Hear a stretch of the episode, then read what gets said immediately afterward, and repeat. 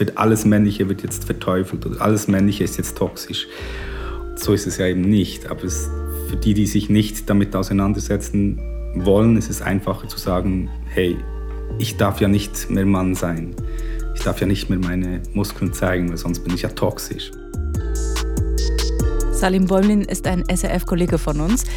Für das YouTube-Videoformat REC hat er sich mit seiner eigenen Männlichkeit kritisch auseinandergesetzt. Ja, aus gutem Grund. Wir Männer stehen unter Beobachtung. MeToo, der Kuss von Luis Rubiales oder Musiker, die meinen, sich alles erlauben zu dürfen.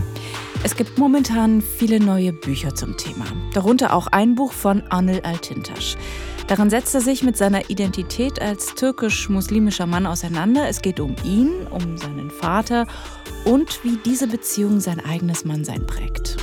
In meinem Aufwachsen habe ich mich eher an diese eher tradierten Vorstellungen von Männlichkeit orientiert, nämlich stark zu sein, gut Geld zu verdienen, einen sportlichen Körper zu haben, eine gewisse sexuelle Potenz auszustrahlen. Ich glaube schon, ich hatte einen sehr dominanten Vater äh, und ich habe versucht auch nach dieser Dominanz gewissermaßen sicher auch zu streben.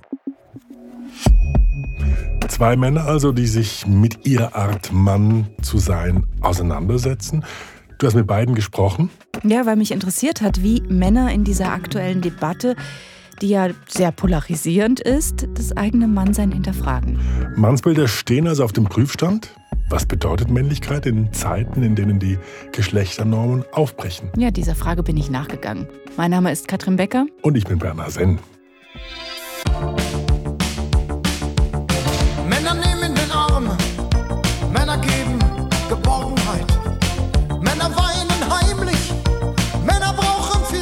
Vor immerhin schon 40 Jahren da hat Herbert Grönemeyer die Frage aufgeworfen.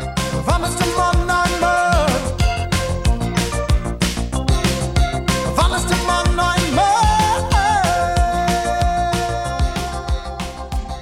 ein Mann ein Mann?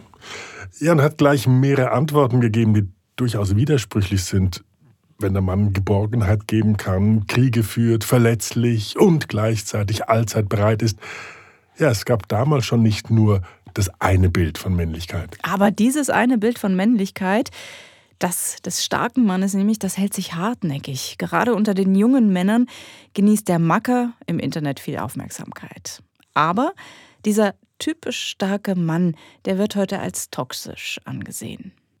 Salim Bäumlin ist Reporter bei SRF. Ich kenne ihn als durchaus differenzierten Menschen und auch er setzt sich inzwischen mit der Frage auseinander, habe ich toxische Anteile? Diese Reportage ist noch immer online zu sehen.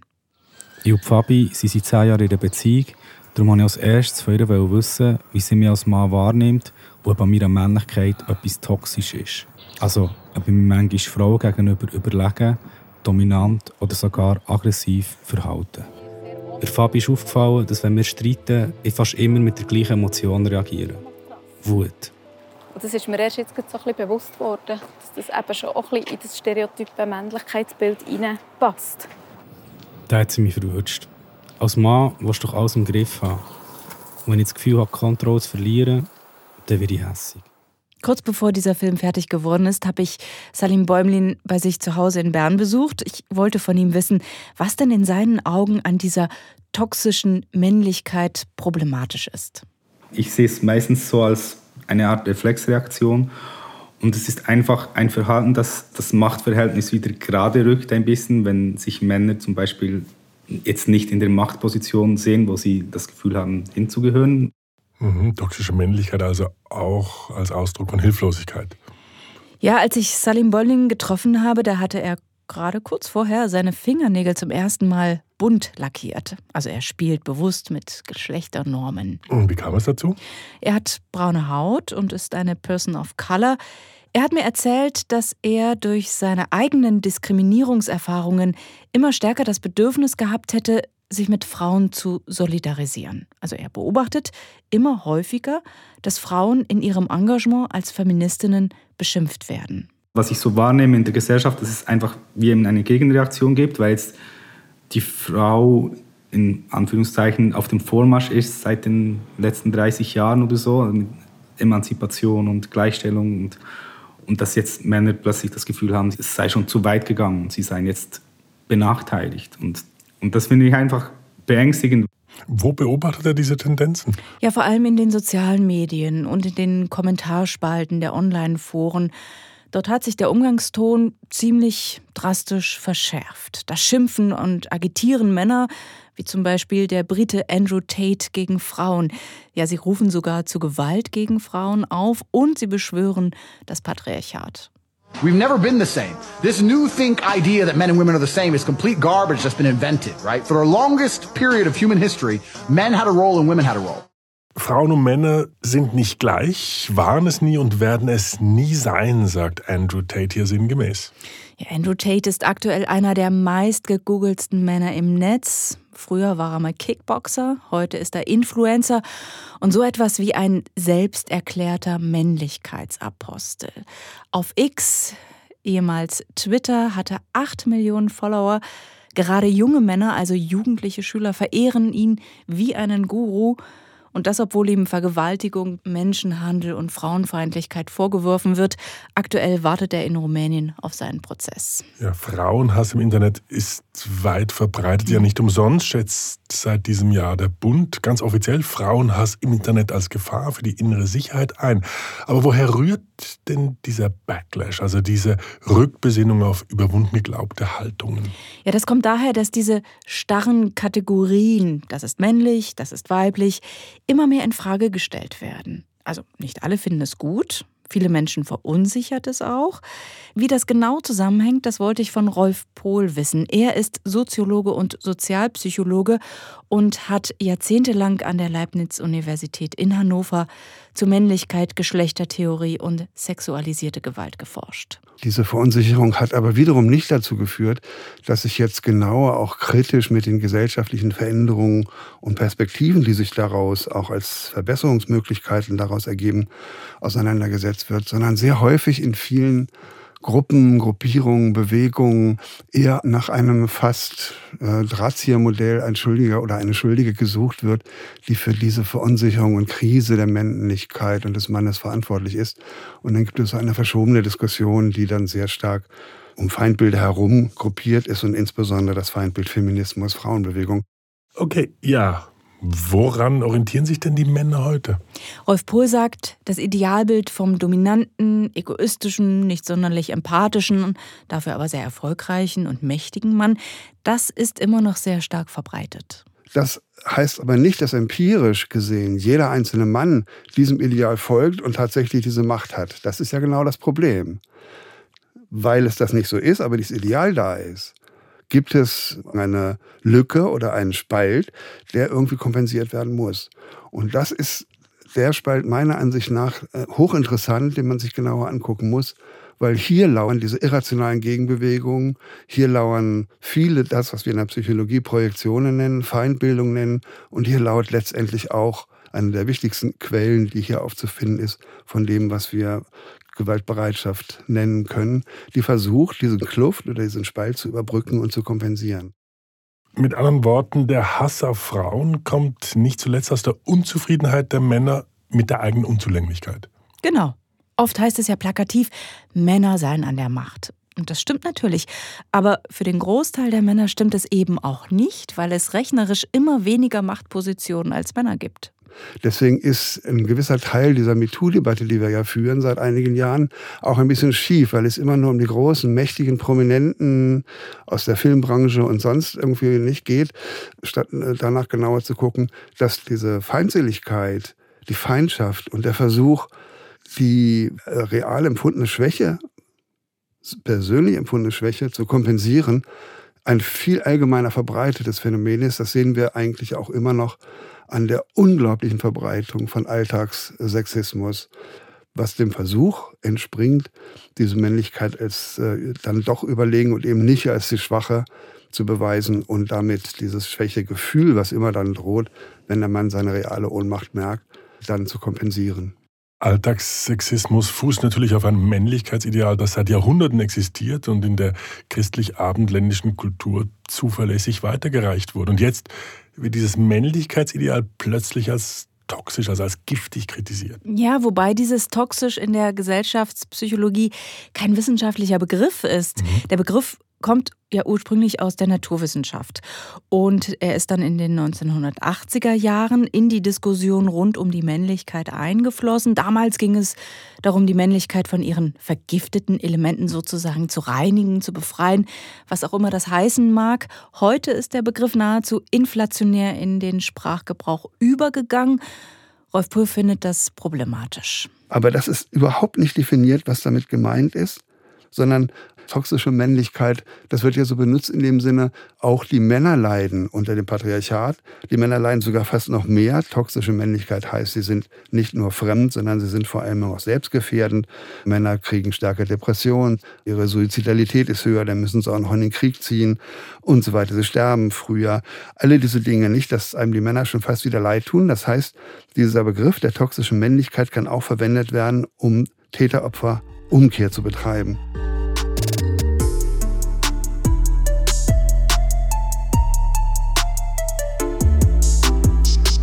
Kommen wir zu Salim Bäumlin zurück. Du hast, Katrin, gesagt, für seinen Film habe er sich selbstkritisch befragt. Mhm. Salim Bäumlin ist heute 36 Jahre alt. Im Film blickt er zurück auf seine Kindheit und gemeinsam mit seiner Mutter blättert er in Fotoalben und ist erstaunt, wie lang seine Haare damals waren.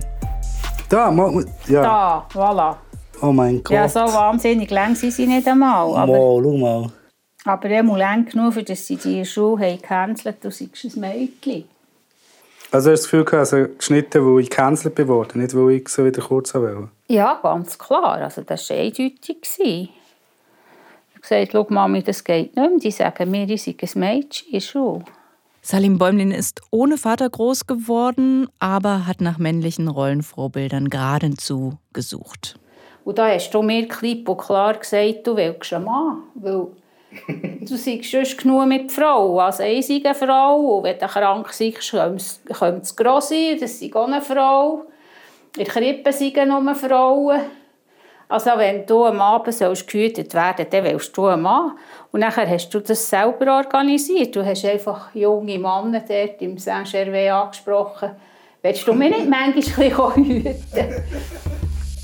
Später als Jugendlicher hat er sich dann ziemlich radikal von seiner Mutter abgewendet. Er hat Hip-Hop-Musik gehört, Rap-Musik und zum Teil auch mit ziemlich frauenfeindlichen Texten. Snoop Dogg war so ein Held für mich so. Das war einfach der Style. Ich wollte genau diese die Haare so tragen. Ich wollte ja der Look, so die Attitude, das, war, das hat mich einfach voll abgeholt. So.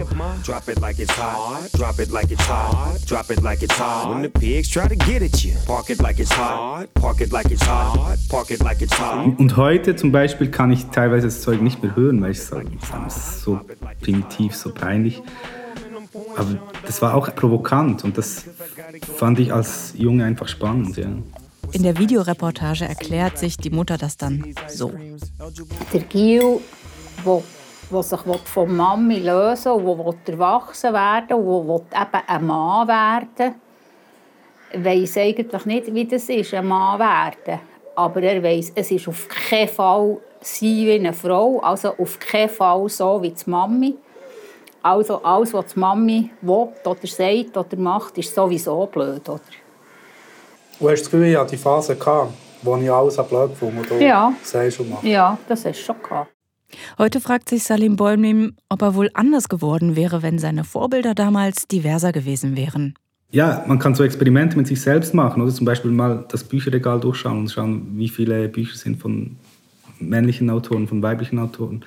Und zu sehen, was waren meine Influences. Also wenn du nur Bücher von Männern liest oder nur Musik von Männern hörst, dann ist dein Blick auf die Welt wohl sehr männlich geprägt und sehr eindimensional, glaube ich.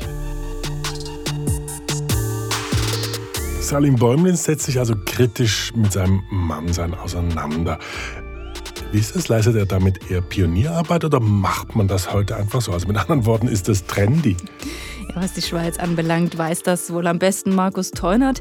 Er ist Männeraktivist und zwar seit Jahrzehnten. Nach wie vor ist das ein relativ exklusives Programm, sich mit Männlichkeit, dem eigenen Mannsein auseinanderzusetzen. In urbanen, linksgrünen Milieus macht man das so. In der bürgerlichen Mitte und äh, Mitte rechts äh, schon gar nicht mehr, ist das eigentlich nicht wirklich ein, als Thema anerkannt. Markus Teunert macht sich in der Schweiz stark für die Anliegen der progressiven Männerbewegung. Er ist Psychologe und Gründungspräsident des Dachverbands Schweizer Männer- und Väterorganisationen, kurz männer.ch. Ja, und was er so unter Männern hört und sieht, ist, dass sie sich in einer Art Orientierungsvakuum befinden. Was wir beobachten, ist ja nicht eine Veränderung der Männlichkeitsanforderungen. Was wir sehen, ist aus meiner Sicht vielmehr eine Überlagerung. Das Alte gilt nach wie vor. Der Mann muss der leistungsstarke, allzeit bereite, souveräne Ernährer sein und gleichzeitig das widersprüchliche Bild des einfühlsamen, empathischen Teamplayers erfüllen. Und die Widersprüchlichkeit dieser Anforderungen wird gesellschaftlich weder anerkannt noch sichtbar gemacht, noch wird dem Mann Unterstützung angeboten im Balancieren dieser widersprüchlichen Anforderungen. Ja, und diese Unterstützung, die will Markus Teunert liefern, und zwar mit seinem neuesten Buch. Das Buch heißt Jungs, wir schaffen das. Ich glaube, mit Blick auf die Männer dass es einfach ein vollkommen unattraktives und unrealistisches Angebot ist, zu sagen, hört doch auf, Männer zu sein, seid jetzt einfach nur noch Menschen. Das äh, verschleiert äh, tatsächliche Machtverhältnisse und bietet einfach nicht die Orientierung, die es braucht. Tonnerts Buch soll eine Art Kompass sein und drei Punkte sind ihm dabei wichtig. Die Frage ist, erster Schritt, wie kann der Mehrheit der Männer bewusst gemacht werden, dass sie sich selbst zu Männern machen, dass sie da Gestaltungsräume haben und in der Art, wie sie sich auf gesellschaftliche Männlichkeitsanforderungen beziehen, eben das auch anders tun können, um von dort, zweiter Schritt, sich zu fragen, ja, wie will ich denn Mann sein? Und der dritte Schritt ist dann vielleicht, wenn wir als Gesellschaft diese Transformation hinbekommen und die ganzen Umverteilungsprozesse auch irgendwie auf gute Art aushandeln können, dass wir uns als Gesellschaft entscheiden, vielleicht zu versuchen, diese Zuschreibungen von männlich und weiblich als Ganzes überwinden zu wollen. Boah, ist ganz schön viel. Also eine ganze Agenda klingt irgendwie nach einer Herkulesaufgabe. Mhm, Gebe ich dir recht. Vielleicht ist es aber auch genau das, was die Frauen die letzten Jahrzehnte in der Frauenbewegung auf sich genommen haben. Auch Rolf Pohl nimmt den Mann in die Verantwortung. Ja, das ist richtig. Das ist eine sehr herausfordernde Zeit. Es sind große Herausforderungen, die an den Mann gerichtet und gestellt sind. Er darf nur nicht, und das passiert leider sehr verbreitet und sehr häufig, bis in die Medienlandschaft hinein, bis in die Öffentlichkeit hinein, bis in die Politik hinein, dafür sozusagen die Frauen und den Feminismus verantwortlich machen und dann sich zu beklagen darüber, dass der Mann gar nichts mehr darf, gar nichts mehr kann, dass der Mann so verunsichert ist, der Mann darf nicht mal mehr flirten, der Mann darf keine Komplimente mehr machen, er wird sofort als potenzieller Sexualstraftäter an den Pranger gestellt. Das ist eine andere Richtung oder Verarbeitung dieser Situation oder dieser Verunsicherung, statt sie wirklich zuzulassen und versuchen irgendwie einen Modus zu finden, damit umzugehen. Aber das heißt auch, diese Unsicherheiten, diese Widersprüchlichkeiten auch tatsächlich zulassen und aushalten lernen. Spannend. Also Widersprüche und Ambivalenzen aushalten, das scheint mir ein zentraler Punkt. Ja, und umso schwieriger, wenn du dich an einem Punkt befindest zwischen zwei Kulturen. Und deswegen bin ich auch so neugierig geworden, als ich bei meinen Recherchen auf das Buch von Anil Altintasch gestoßen bin. Anil Altintasch ist als Sohn türkischer Einwanderer in Hessen groß geworden. Er schreibt über seine Beziehung zum Vater und über Feminismus. Ja, das Buch liegt hier vor uns. Es heißt, im Morgen wächst ein Birnbaum. Ja, ganz genau. Es ist eine biografische Erzählung. Sie ist fragmentarisch angelegt, reflektierend. Anne Altintasch beschreibt darin Erlebnisse aus seiner Jugend, wie er in einer deutschen Kleinstadt in Hessen in einem Sozialbau aufwächst. Einerseits ein traditionelles Zuhause erlebt und andererseits eigentlich so sein möchte wie alle anderen deutschen Jugendlichen auch. Dreh- und Angelpunkt bei diesen Erzählungen ist sein Vater, der ein Vorbild für ihn war.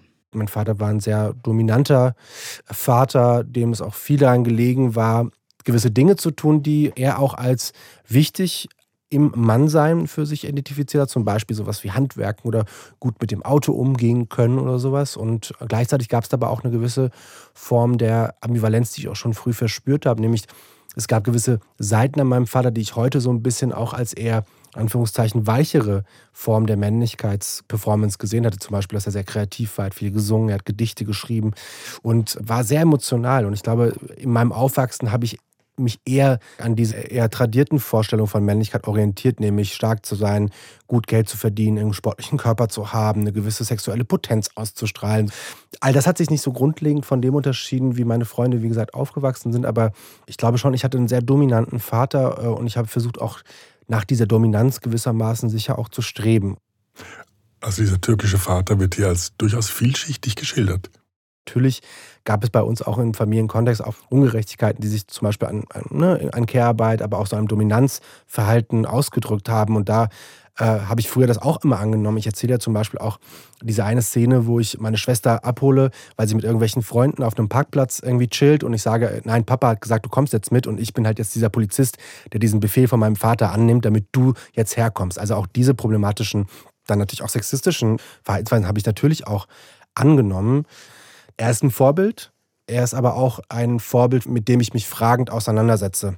Mhm. Dennoch hat sich Anil Altintasch erstmal in seinen Jugendjahren an den tradierten Männlichkeitsnormen orientiert. Also ebenso wie Salim Bäumlin auch. Ja, und genau hier wird es spannend. Anil Altintasch hat mir erzählt, dass diese Orientierung in seinem Fall mit den Erfahrungen eines Kindes mit Migrationshintergrund zu tun hatte. Also ein Kind, das durch sein Äußeres als anders gesehen wird, sich selbst auch so wahrnimmt. Ein Kind und später Jugendlicher, der Rassismus und soziale Ungerechtigkeit erfährt und im Grunde versucht, durch dieses Verhalten sich der Mehrheitsgesellschaft anzupassen. Und die ist ebenfalls männlich geprägt.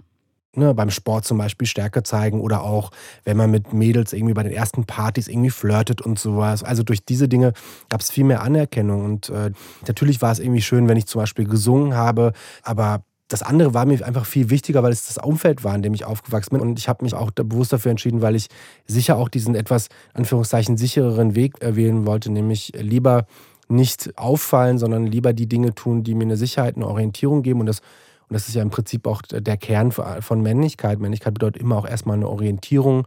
Arnel Altintasch hat dann irgendwann angefangen, sein eigenes Männlichkeitsbild, aber auch das seines Vaters zu hinterfragen. Er postet auf Instagram Anekdoten von sich und seinem Vater. Er erhält dafür viel Zuspruch, auch Rückmeldungen von Männern, die sich wie er über diese übertriebene Männlichkeitsanforderungen Gedanken machen.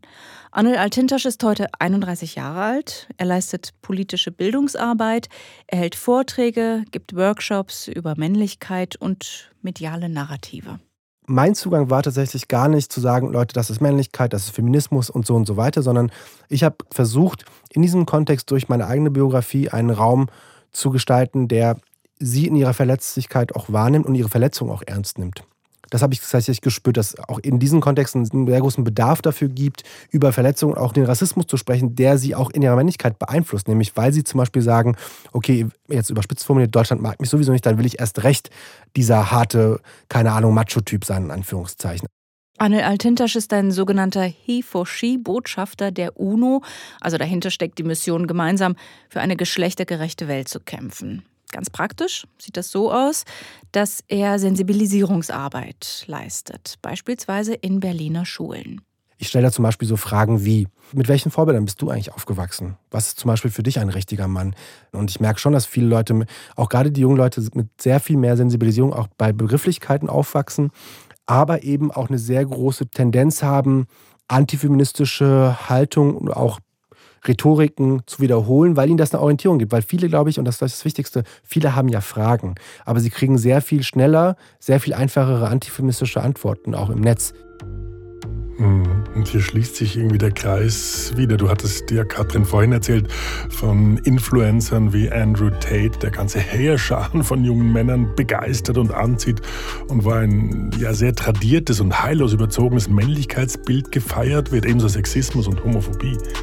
Aber vieles scheint irgendwie eben doch in Bewegung, im Umbruch. Ja, also ich habe mich bei meinen Recherchen gefragt, ob es überhaupt ja, noch sinnvoll ist, sich mit einem klar definierten Bild von Männlichkeit zu beschäftigen, wenn doch sowieso die Frage über allem schwebt, braucht es überhaupt noch Geschlechterkategorien und Geschlechternormen? Ich habe Markus Teunert und Rolf Pohl gefragt, was sie eigentlich von diesem Gedanken halten. Wir können den 90, 95 Prozent der Menschen, die entweder Mann oder Frau sein wollen. Das ist die heutige Realität. Wir können denen nicht einfach so ihr Geschlecht wegnehmen, ohne irgendein vernünftiges Angebot machen zu können. Und auch Rolf Pohl findet, die Aufteilung in Geschlechter, die brauche es nach wie vor.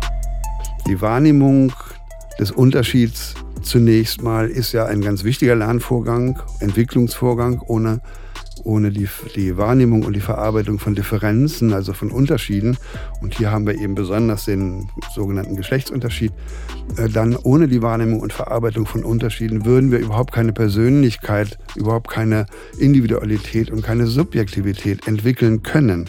Das große Problem ist ja, wie kommt es, dass in diese, diese Wahrnehmung und die Verarbeitung dieser Wahrnehmung von Unterschied ähm, fast reflexhaft immer gleich auch Bewertung mit eingehen. Also eine Selbstaufwertung aus der männlichen Perspektive und eine Fremdabwertung hinsichtlich der Weiblichkeit und der Frauen. Also Geschlechterkategorien abschaffen, keine Option für die beiden. Nein, aber man muss sie öffnen und die Normen hinterfragen. Fragen wir doch zum Schluss noch die beiden Männer, den Autor Anil Altintasch und den Reporter Salim Bäumlin. Wo sehen Sie sich als Mann heute? Ich glaube, ich würde mich als Mann identifizieren, der sich auf der Suche begebend irgendwo auch gefunden hat. Ich glaube, dieses, dieses Reflektieren und äh, dieses Auseinandersetzen von Männlichkeit und Mitmännlichkeit bedeutet erstmal immer auf der Suche zu sein und immer wieder in dieser Ambivalenz zu leben zwischen einerseits dem Leben unter dieser patriarchalen Prägung, von der man sich natürlich sehr schwer lösen kann und auch nicht innerhalb von drei, vier Jahren und gleichzeitig aber jemand, der jeden Tag aufs Neue versucht, Fragen zu stellen und eben diese Prägung auch versucht, in einer gewissen Weise zu verlernen? Hm. Für mich heißt es eigentlich, sich bewusst zu sein, was für eine Rolle man in der Gesellschaft trägt, welche Privilegien man als Mann hat und sich dessen bewusst zu sein. Man muss sich nicht dafür schämen und sich dafür entschuldigen und dann kann man auch dementsprechend damit umgehen. Das kann heißen, wenn gegeben, Frauen Gehör verschaffen oder sich einfach für eine gerechte Gesellschaft einzusetzen, weil man vielleicht eben momentan noch in einer besseren Position ist.